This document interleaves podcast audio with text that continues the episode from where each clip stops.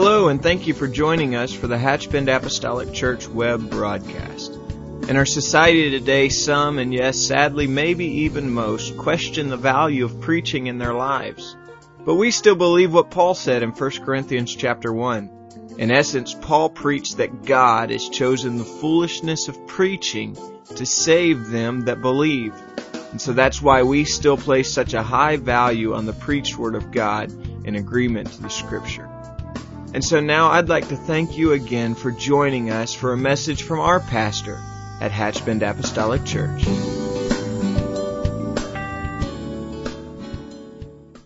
Praise the Lord. Praise the Lord. Let's stand, shall we? Praise the Lord. Why don't we lift our hands and our voices?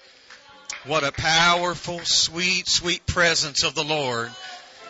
Thank you, God, for meeting with us one more time. Thank you, Lord, for the power of your word. Thank you for your spirit to move in this place. God, to minister at our point of need. Thank you so very much. Thank you so very much. Thank you so very much. Amen. Amen. If you'll join me in the book of Mark, chapter 9, we're going to an age old passage. But I'll promise you this, we can find some timeless truths there. We'll just let God's word speak to our heart here this evening. The book of Mark, chapter 9, verse number 23. Man, thank you, Brother Chris Osborne, for just testifying of that truth tonight. Amen. The book of Mark, chapter 9, verse 23. And Jesus said unto him, If thou canst believe, all things are possible to him that believeth. And straightway the father of the child cried out and said, with tears, Amen. This was not, this was not just an excuse. this was not just trying to find a nail to hang something on, but with tears.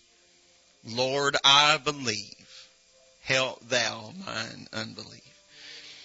And uh, I know the I know the direction that we normally take when we use this passage of scripture and we talk about this story. But if you'll just hook your wagon to mine this evening, Amen. Let's let's just see what the Lord will speak to our heart. I want to talk to you this this afternoon from this thought: the power of God in us.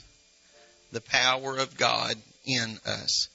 And I know sometimes that in, in our little Pentecostal jargon that we talk so much about power and revival and blah, blah, blah, so sometimes it almost loses its impact. But I just want to talk about the power of God, the anointing, or should I say maybe the authority of God, the virtue of God in us. Amen. Lord, I love you and I thank you for your spirit and I pray that you'll just anoint this word to our heart. It is anointed, but help us to receive it in such a fashion to speak to us, to strengthen us, to establish our steps. And I pray that you'll help us tonight in Jesus' name we pray. The only know the name I know to pray in. Jesus' name. You may be seated. Amen. You know, I, I will say that this passage of scripture uh, has been a consolation to me. I'm very thankful for the honesty of this nameless and faceless character who wasn't cut in editing. I'm glad someone didn't say, no, no, no, let's don't put that in there because that might propagate weakness. Because it's recorded, I find hope for people like me who have found myself standing right here. I believe but I'm struggling in that belief. I have faith, and I'm thankful for that, that faith, but I am also aware imminently of those seasons of time where I just didn't feel like I could wrap my hands around what I needed. Didn't think I could wrap my mind around what I was facing. And um, I'm thankful for the Bible characters that are given to us with great, great transparent honesty. The book of Mark, chapter 9, opens with Jesus and his disciples on the Mount of Transfiguration, and uh, the the mountaintops we refer to in our uh, again our church vernacular speak of seasons of of success or seasons of jubilance or revival, and the valleys oftentimes are referred to as seasons and times of trial. And uh, I certainly understand what we mean when we say that, and I'm thankful for mountaintop experiences, and they're wonderful places to be. But uh, and wonderful things to have. I'm thankful for every experience in the Lord that I've had that has been filled with joy, joy and excitement and direction.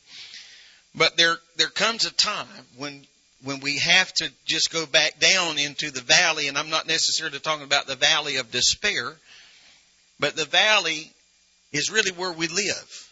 That's really where we exist. Everyday living, just the routine. And, and the people who get addicted to sensationalism, they have a hard time living in the routine and in the, in the valley. In the valley or in the routines of our life, the challenge for us is to bring those mountaintop experiences and weave them into everyday living. I'm thankful for the power of God. I've had some tremendous experiences. It's been very hard for me today to think about this particular story and talking, preaching, or teaching on this topic tonight without my mind going back to many of those experiences. And I'm not going to name them one by one, but my mind is just going back to many times when I just felt such a great time and season in God. But I didn't live there. I didn't just, uh, I didn't stay there. Again, nor did I go to the valley of despair, but just somewhere in that middle. David said, my foot standeth in an even place. And so now in this even place, I've got to try to find the ability to bring those experiences into everyday life. And God help us that we can do that because that's what we need in order to adequately minister to other people. Now, the word minister is oftentimes misunderstood to mean preach. Really, the word minister means serve, to serve or servant. And so, in order for us to serve this world and be a servant to the kingdom and in the kingdom, then I've got to have God help me bring those experiences that have been real into everyday living. I think about the young man who said, I once was blind, but now I see. There's one thing I know. I, yesterday I couldn't see, but today I can. And so now I've got to bring that experience into everyday living because there came a time when the crowds dispersed. There came a season in this young man's life that as time went on, everybody that he began to meet now and the friends that he meets this side of that experience only know him as a seeing individual. They didn't know him as a blind young man or blind man. And so there are friends that can't even relate to what happened to him in some past moment in his life. And so he had to figure out how to bring that experience into everyday living five years, ten years down the road. Sometimes we, we miss the point in what God is trying to do in our lives. I certainly can say that of me. And often we find ourselves attempting to do the work of God without a lot of success. There have been times that I've rolled up my sleeves to tackle something only to fail. Can I get a witness? and uh, most of the time I've been a little bewildered about that. I wonder why God didn't just honor my effort. Wonder why God didn't honor my passion. Why God didn't honor the sweat on my top lip or the sweat on my brow. And sometimes we back up and hit it again. And oftentimes we miss the point that Jesus Christ consistently tries to teach us. And that point is simply this, that faith is the key to everything in the kingdom. It's not about brute strength and it's not about pomp and circumstance and it's not always about ability or talent. But God is honoring faith. And so throughout the earthly ministry or teaching ministry, certainly of Jesus, his main focus was that of faith. I've often said that when we talk about faith, that the Lord doesn't expect us to have faith in faith alone, or just faith in some formula alone, but our faith is to be placed in Him. I'm thankful for all the vehicles that we have to help us have church. I'm, I'm very thankful for that. I'm humbled by every tool that God has placed in our hand. But my faith cannot be placed in those vehicles alone. My faith has got to be in the Lord. I'm thankful that we're in out of the weather tonight. And I'm thankful that we're in an, in an attractive building. I'm thankful for that. I'm glad that the air conditioning's working on this muggy June evening. But my faith can't be in this building. And my faith can't be in the air conditioning system because I've been in this building when it wasn't working. And the humidity wasn't out of here and, and on and on. And, and, uh, I, I've been here when things failed and things let us down. And so faith, not in faith alone, or not faith in some formula or faith in some vehicle, but faith in God. And so Jesus takes this inner circle of disciples, disciples to the mountaintop and they're having a great experience and, and this experience is not just so they have something to put in their journal. This is not something that they experience just so they can share this with their children and or grandchildren, but he is trying to encourage them to believe. And this is something that we need to understand if we are going to be successful both in our own personal walk with God and in our ministry to others.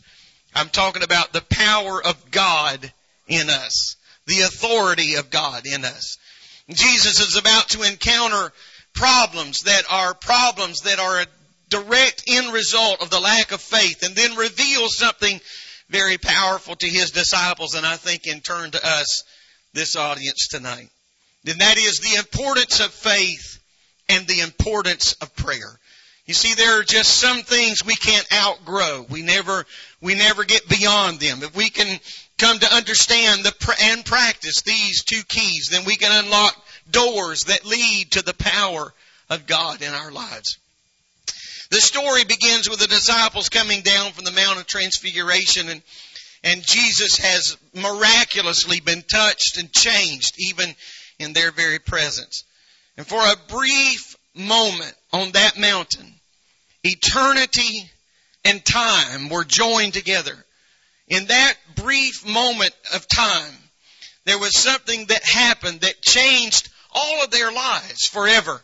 Without a doubt, they were filled with, with something in their spirit that I feel would, would be evident to anybody around them, much like Moses when he came down off the mountain of Mount Sinai. When he came down, the Bible says that the people recognized that his countenance was different and I believe that this is a similar experience, that these men were changed. There was something about this encounter that they would not shake off anytime soon. They were filled with divine encouragement, but they were about to confront something that was going to be altogether different. They were about to confront something that we deal with really on a regular basis. And what they were about to experience is, is just this how insufficient we are in our flesh. I, am I'm, I'm not trying to, to strip anybody of any confidence tonight, but I tell you that in ourself alone, we just do not have the ability. I, I can speak. I've been preaching long enough to be able to get up here and speak without the anointing of God in my life. I, I, I shudder just to even say that to illustrate a point Amen. But I, I, I'm not here to just try to fill a gap in your calendar. I'm not here to try to fill some space of time. But we are, we are, we're realizing tonight that, that we, if we're going, if anything divine happens here, it won't be because of, of the songs that we're, that we're singing, or it won't be but the key that they were in. It won't be the beat of the music. It, it will, if there's anything divine that happens here tonight, we're going to have to have a divine intervention. Amen. And so I feel sometimes so inadequate in my flesh. The book of Mark 9, let's, if you have that still open, look at verse 17 and 18. And one of the multitude answered and said, Master, I have brought unto thee my son, which hath a dumb spirit. And where, wheresoever he taketh him, he, he teareth him, and he foameth and gnasheth with his teeth, and pineth away. And I spake to thy disciples that they should cast him out, and they could not. Amen. What a stark moment of revelation when we realize that we can't just say it because it's us. We can't just do it because of who we are, our pedigree, our last name. We've got to understand this moment. I believe if I were to ask for a showing of hands and we were just real honest, we could say we've all been right here. When we prayed a prayer and it just fell at our feet. When we, when we moved in our own strength, in our own flesh. I've preached more than one sermon that I feel like didn't make it past this little stand right here. Now I could, I could try to push, push all that off on, on you.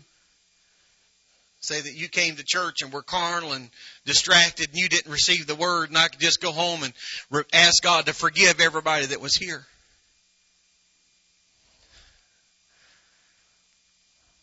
Or I could let God teach me a lesson and say, see there, I told you you couldn't do it by yourself.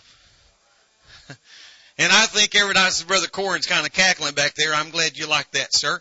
But, uh, I think we've all been right there when God just kind of takes one step back. And he just kind of distances himself just a little bit and lets us feel the whole weight because every now and then we can kind of get to thinking, we got this. I got this. I got this. And if we think that, then God just kind of backs away and we realize that in a moment of time, what we really have to have is the authority or the power of God in us. Amen. I want you to look at this, this particular encounter. The first thing that Jesus was going to encounter was the failure of his own disciples to deal with a situation. Notice first the astonishment of the people, and straightway the people, when they beheld him, were greatly amazed and running, they saluted him. Perhaps the, the glory of this transfiguration moment that I mentioned a moment ago.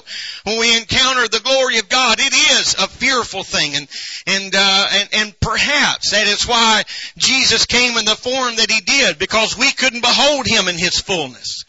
Amen. We can't look on Him and live, as the scripture said.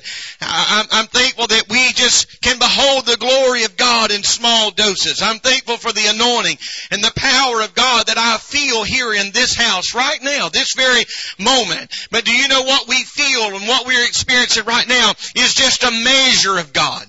God could not show up in His fullness in this house and us even be able to comprehend that. But the scripture teaches us that as we behold Him little by little, in, in measured part, so to speak, that we are changed from glory to glory by that very nature. Amen. By that very image. I'm thankful that every time I walk through these doors, I have this understanding. Walking in church tonight was not about getting a gold star by my name. It was not about getting a check beside my name. It was not about showing up so that I can garner some sort of points. But when I come in to this house, I experience just a little bit more of Him and I am changed from glory to glory, moment by moment. The Word of God, the Spirit of God revealing itself in my heart. I'm thankful for that. We come next to the argument of the scribes in verse 14. When he came to his disciples, he saw a great multitude about them and the scribes questioning with them. The argument centered around the inability of the disciples to deal with this demon possessed boy. They had tried and failed. And no doubt the scribes were giving them, maybe in our own language, a hard time. And you know what? The world really hasn't changed a whole lot, has it? Amen. The only reason uh, many times that, that some people are saying anything is just so they can be critical of what is not happening. Amen.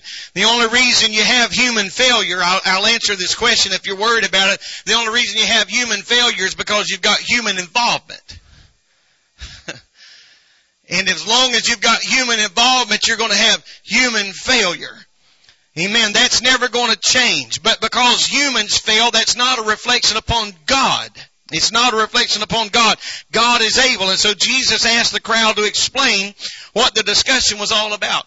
So there was a spokesman in the group and in his answer we see that the anguish of a father. He said in verse 17, and the one of the multitude answered and said, Master, I have brought unto thee my son which hath a dumb spirit. this child was in trouble and needed the Spirit and the power of God. In his, in his, in, in his inquiry later in the, in the text, we find that this man's son had been this way from birth, or from childhood at least. And so this father's heart was broken because like every father or every normal father, he loved his son. And so he conveyed that love when he said in verse 22, take pity on us, in essence, and help us. Don't just look at us. Don't just behold the plight that stands before you, but help us. He was not condemning the, the, disciples. He was really pleading his case. He had brought his son to them and they had tried and failed. Human inadequacy was apparent. I'm going to tell you that I have tried and I have failed. I'll tell you furthermore, you have tried and you have failed. And we come to that place where we realize that my own strength and my own ability is not enough. Is not enough. Just earlier this morning, I was on the phone with a circumstance or situation not related to this church at all. And I, I was speaking, listening really to someone that began to pour out their, their peril, their problems. I'm not talking about a small problem, but an overwhelming problem. And I was just sitting there trying to think of something to say. And I could think of nothing to say without it sounding trite. I could think of nothing that would be adequate to fill the gap or the void or the crevice that was in this man's heart. And I just thought to myself, Lord, if you don't anoint this mind, if you don't anoint my mouth with something to say, then, then I have nothing. I'm, I'm coming up all zeros. Can I get a witness in this place? I'm coming up all zeros. I'm coming up empty. I don't have the answer, but Lord, I know there is an answer. And we realize that, that moment of human inadequacy and that desperation of, uh, of, of a father and the failure of disciples, and they weren't proud about this moment. This wasn't a shining moment. I'm sure they're somewhat embarrassed that this is in their resume, but nevertheless, this is where we are. They had attempted to apply some formula and it had not worked. They didn't have the power in themselves to make it work. And the, then this father was also powerless as well. If he could have done anything about this situation going on in his son's life, it would have already been taken care of. He would have never brought this need to the disciples. And of course, the son was powerless over his own bondage. So here we have it. Three sets of circumstances or people. You've got the disciples who are somewhat embarrassed about what has just transpired. A father that came with a desperate, sincere plea with a serious request and now it is left undone. And here is a child that cannot be loosed from that that he is facing. Amen. So I pray that God would help us to see this scenario. But what had happened? What was it that happened to his disciples? And, and, and had he not just a few weeks ago sent them out? They were sent by God to cast out demons and heal the sick. And so they've been commissioned. It wasn't like they took this upon themselves.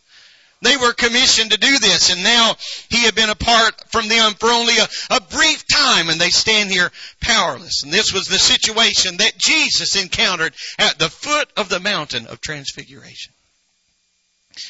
So now how is he going to respond? Verse 19, and he answereth him and saith, O faithless generation, how long shall I be with you? And how long shall I suffer you? Bring him unto me. And they brought him unto him, and when he saw him straightway the Spirit tear him. And he fell to the ground and wallowed foaming. That's not a pretty picture, is it? And when he saw him straightway the Spirit tore or rent, another translation says, the Spirit tear him and he fell to the ground, on the ground, and wallowed foaming. And he asked his father, how long is it ago since they came on him? And he said, of a child. And all times he has cast himself into the fire and into the waters to destroy him.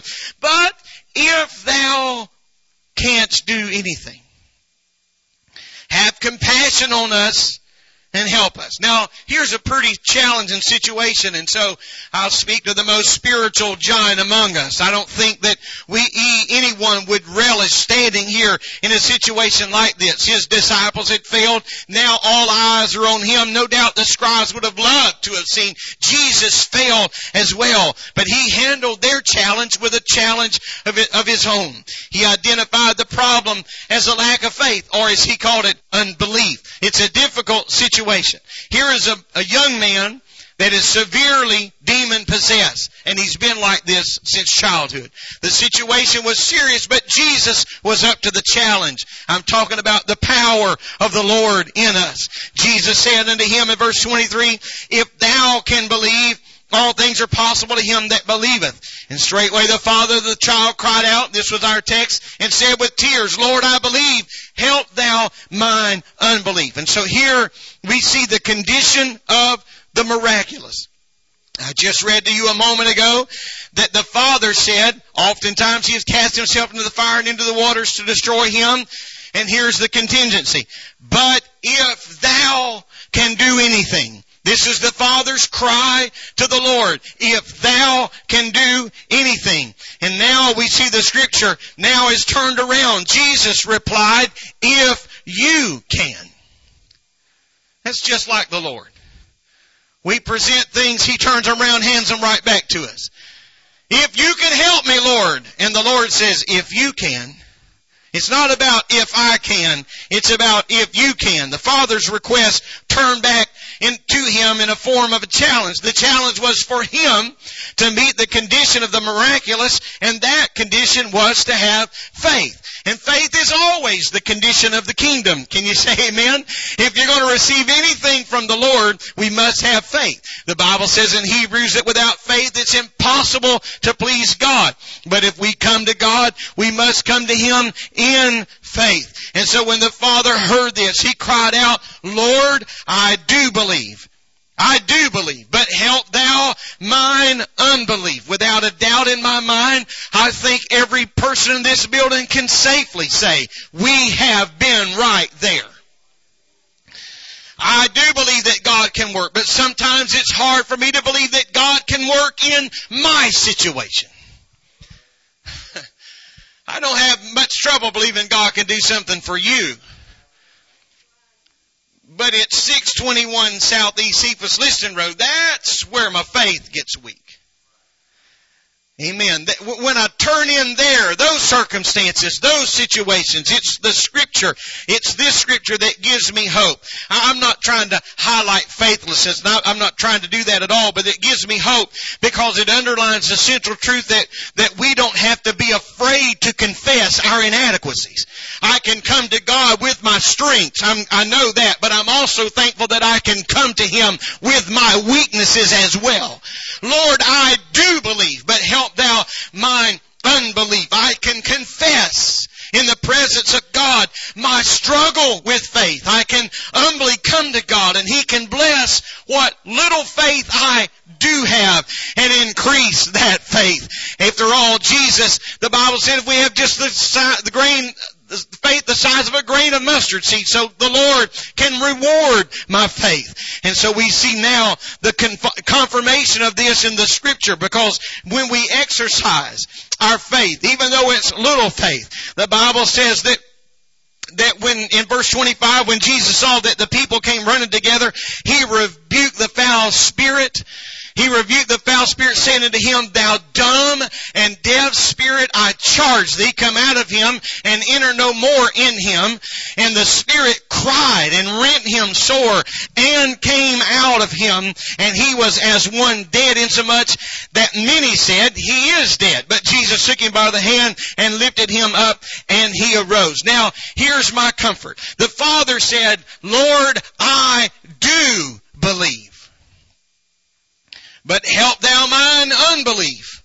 And so maybe he felt like that his unbelief was so much larger than his belief, but Jesus took what little faith he had.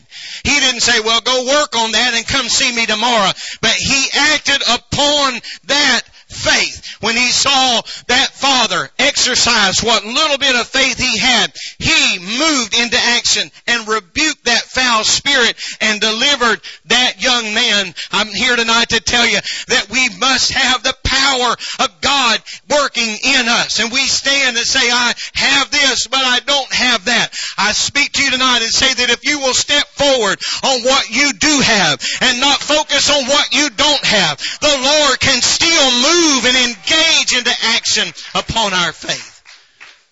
Amen. The crowd was gathering and they were only gathering to see what was going to happen. And Jesus spoke to that spirit and that spirit cried and left this young man as though he were dead. But Jesus didn't leave him in that condition, but he touched him and he arose. There's no doubt in my mind that everyone standing there was filled with great joy in what had taken place. However, before we move on, we need to ask ourselves what really did happen here.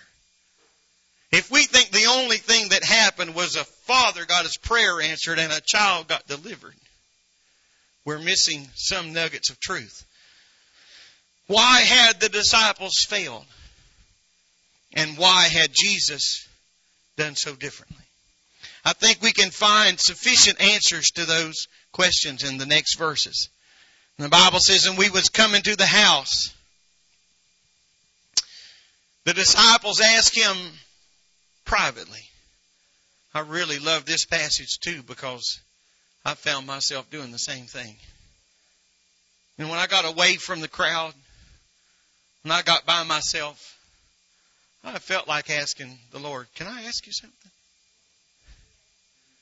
Could I, I don't mean to be disrespectful, I, but I really have got a perplexity in my spirit. Could I ask you something? Why could not we cast him out? And I appreciate the answer. He said unto them, This kind come forth by nothing but by prayer and fasting. When they ask a sincere question, they were not rebuked, but they were instructed.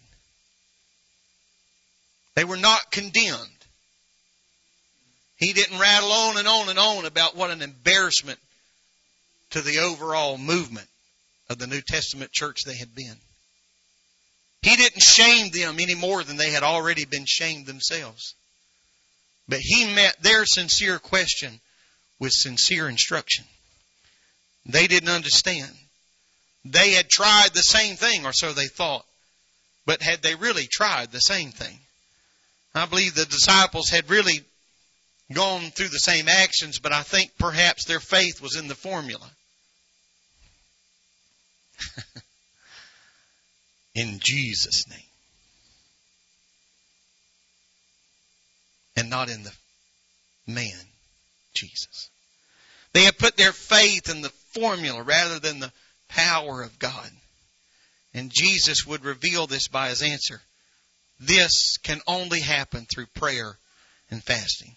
So what Jesus was really revealing was that prayer and fasting is going to be central to any effect of the ministry. And he was saying to them that they had, if they had been in a place of real communication or communion, perhaps I should say, with God, when they tried to deal with this situation, then the end result would have been different. And the same is true for us. Again, I'm going to go back to some of our vernacular. If we're not prayed up, anybody ever heard that terminology? if we're not prayed up, so to speak, we might not have the power of God that we think we have when we go to do His work. We may roll up our sleeves, and I'm going to go back to my opening comments because I'm closing. We may roll up our sleeves. We may lay out the blueprint. And we may have every tool that we need. But if we don't have God, then we've really done nothing of any eternal consequence. And so I just cannot walk to this pulpit without saying, please go with me because I can't do this alone. And you, you cannot go to your post of duty and think anything's going to happen just because of your finesse or your smile or, or your wit. It, it just won't happen. We need the power of God with us. A woman who had tried everything and spent all she had came to the end of herself and pressed her way through the crowd, and you know the story, and touched the hem of his garment. When she did, the scripture says that the virtue went out of Jesus.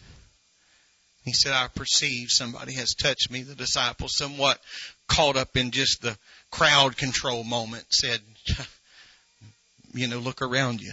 A lot of people are touching you. But he said, no, I perceive somebody's touched me because the virtue, and another word for virtue there is authority. I know someone's touched me because the virtue left my body.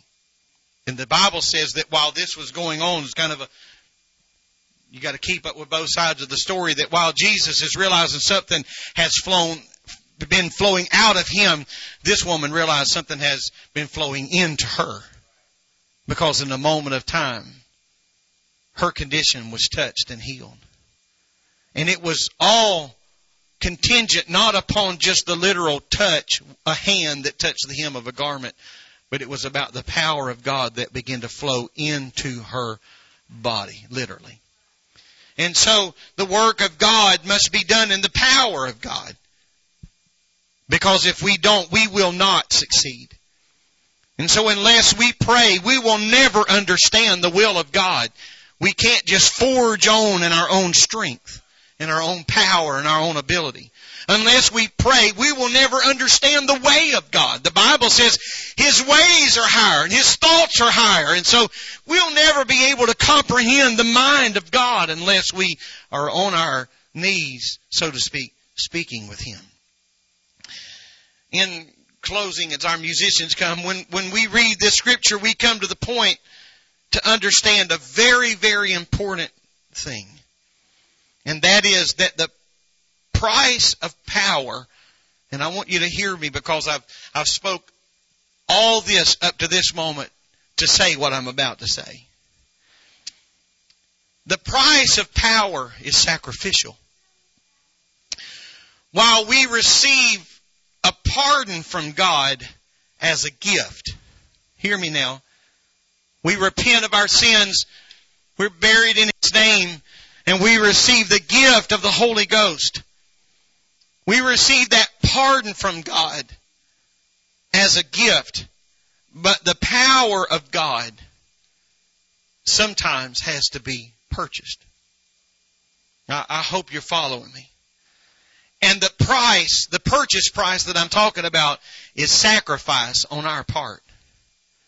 We must be willing to deny ourselves now to receive power from above. And that's what really, when Jesus mentions these come only by prayer and fasting, when we think about fasting, that's really what fasting is all about. It's, it's, it's really far more than refraining from food because couched in this principle of fasting is self-denial.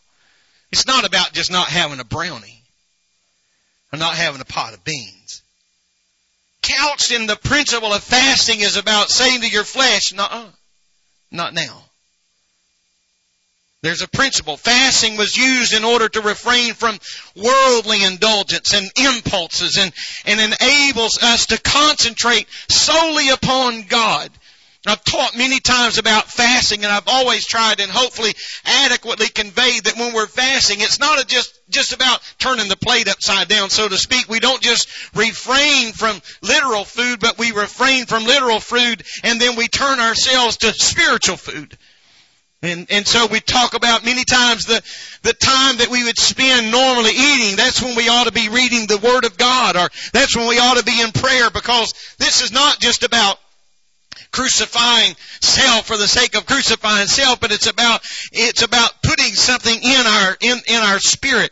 And so I, I'm sure that this text means much, much more than we could ever wrap our minds around, but there's implied here a refraining from sin, a refraining from things of this world. And so here's the bottom line, I suppose, of what I'm shooting at here this evening, is that we must be willing to pay the price necessary in order to have the power of God.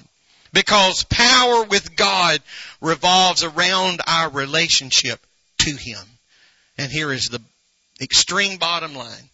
If you never make any deposits, you don't have the privilege to withdraw.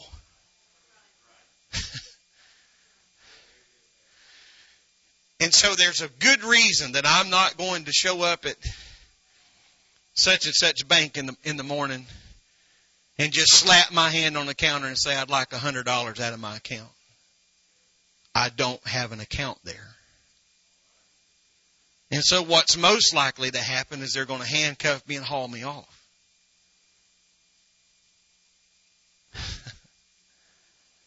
and so all of these people that say, do I have to, do I have to, do I have to? No, you don't have to.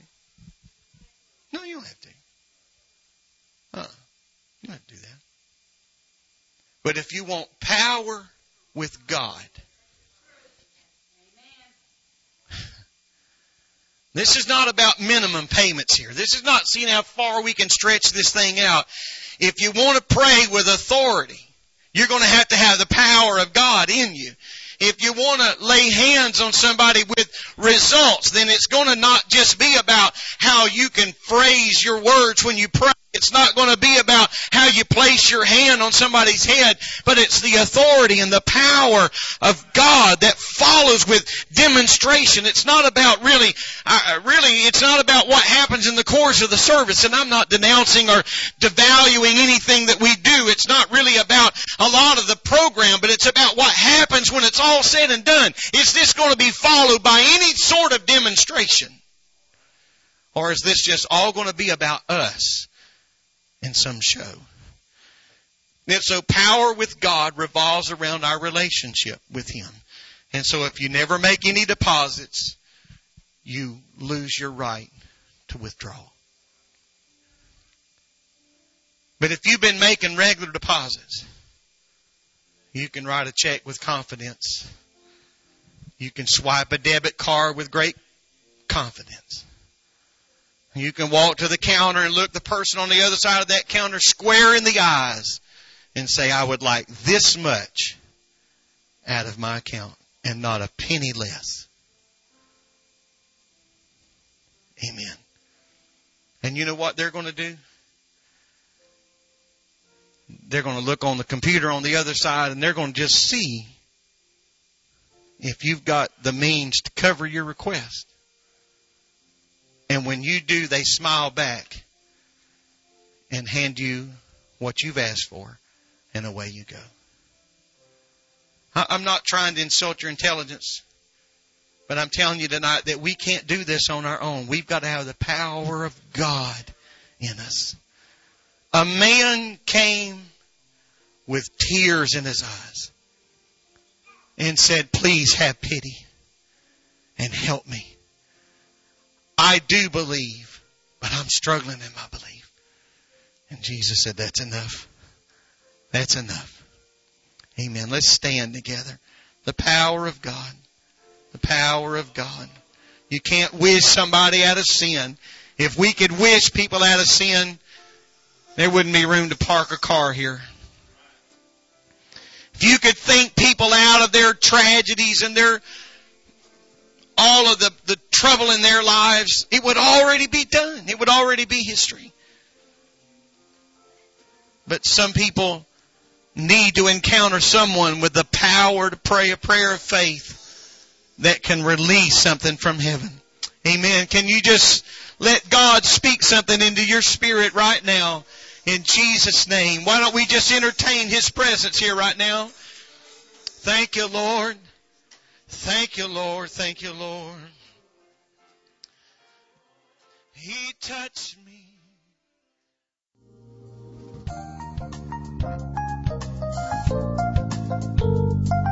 This message has been brought to you today by the media ministry of Hatchbend Apostolic Church. We pray that it's ministered to you in some way, and we'd like to take this opportunity to invite you to join us in service here at Hatchbend Apostolic. Our Sunday services begin at 10 a.m. and our Wednesday night service at 7:30 p.m. For any more information or to speak with our ministry staff, please feel free to call our church office at 386 935 2806 or you can visit the contact link here on our website. Again, thank you for listening, and we pray God's richest blessings on you and your family.